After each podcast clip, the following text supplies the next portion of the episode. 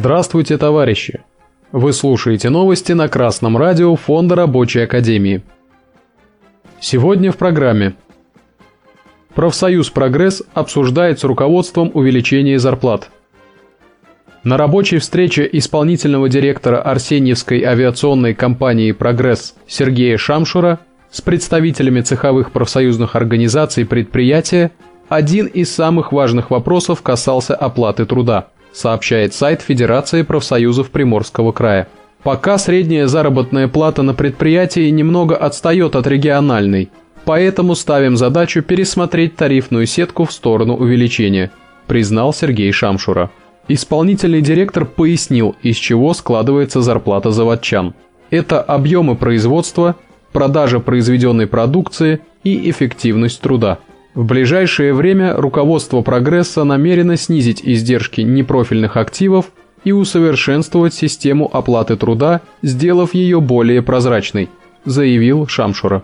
Напомним, что руководство Арсеньевской авиационной компании «Прогресс» в нарушении отраслевого соглашения по авиационной промышленности Российской Федерации и коллективного договора проиндексировало в 2022 году тарифные ставки и оклады работников на 6,8% вместо 14,5%. После этого часть работников обратилась в суд. Апелляционным определением суда работодателя обязали выплатить обратившимся зарплату в полном объеме с учетом индексации 14,5%. Новости, в которых представители класса буржуазии и ее ставленники пытаются обмануть трудящихся, переврать все научные понятия и существующие факты, поставить их с ног на голову, особенно интересны и крайне поучительны для рабочих. Исполнительный директор «Прогресса» пытается объяснить профсоюзным работникам, из каких составляющих складывается заработная плата трудящихся. Это объем производства, продажа продукции, эффективность труда. Предположим, что мы берем на веру данное объяснение. Следовательно, логически можно подумать, что с увеличением объема производства, продажи продукции и эффективности труда увеличится и зарплата всех трудящихся того или иного предприятия. Соответственно, с понижением данных показателей заработная плата уменьшится. Но тут внимательный слушатель должен сразу задаться вопросом, а если данные показатели будут не эквивалентны друг другу, как тогда считать зарплату? Как будет складываться заработная плата при условии увеличения объема производства и невозможности реализации, то есть продажи всей произведенной продукции? Такие случаи постоянно происходят в настоящее время в капиталистических государствах. Данное явление принято называть кризисом перепроизводства, который приводит к неизбежному кризису капиталистического строя – и этот кризис точно не способствует повышению благосостояния рабочего класса.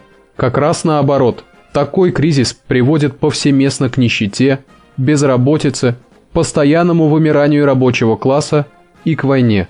Или же наоборот, как будет складываться зарплата трудящегося при падении объема производства и полной реализации произведенной продукции.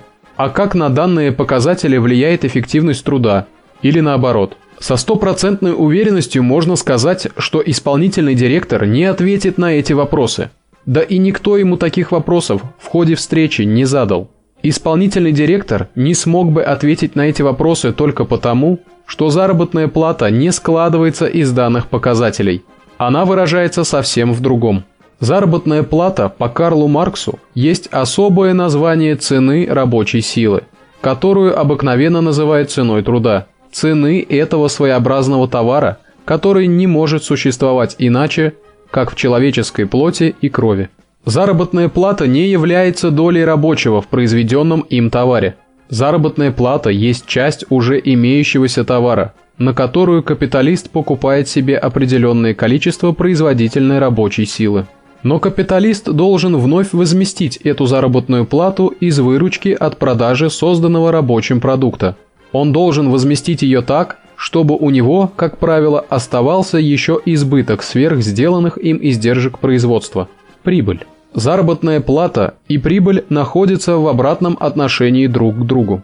Прибыль повышается в той же мере, в какой понижается заработная плата, и понижается в той же мере, в какой повышается зарплата. Итог сводится к тому, что интересы капитала и интересы трудящихся диаметрально противоположны.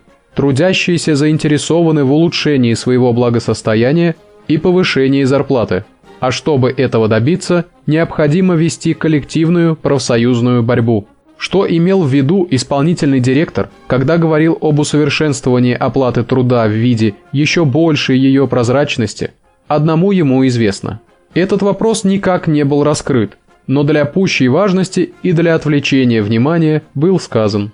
Индексация зарплаты безусловно необходима, тем более, если такое условие прописано в коллективном договоре. Трудящиеся поступили абсолютно правильно, обратившись в суд в связи с нарушением условий индексации со стороны руководства предприятия.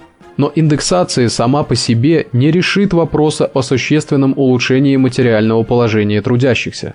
Правильным решением для заводчан и профсоюзной организации будет борьба за увеличение реального содержания заработной платы. Владимир Ильич Ленин в свое время говорил, что нельзя в вопросах политики и экономики верить на слово. Необходимо проверять все сказанное на соответствие научным фактам и действительности. Красное радио Фонда Рабочей Академии напоминает товарищам трудящимся о необходимости внимательного отношения к публичным высказываниям того или иного представителя буржуазии. Чтобы уметь видеть ложь в словах представителей капитала, да и вообще людей, необходимо изучать диалектику, марксистско-ленинскую философию и политэкономию. Только так рабочий класс сможет вооружиться знаниями и дать отпор буржуазной пропаганде и буржуазной лжи. Товарищи трудящиеся, вступайте в рабочую партию России – Поступайте в Красный университет, вооружайтесь знаниями и передовой научной теорией. С вами был Сергей Воробьев с коммунистическим приветом из города Пензы.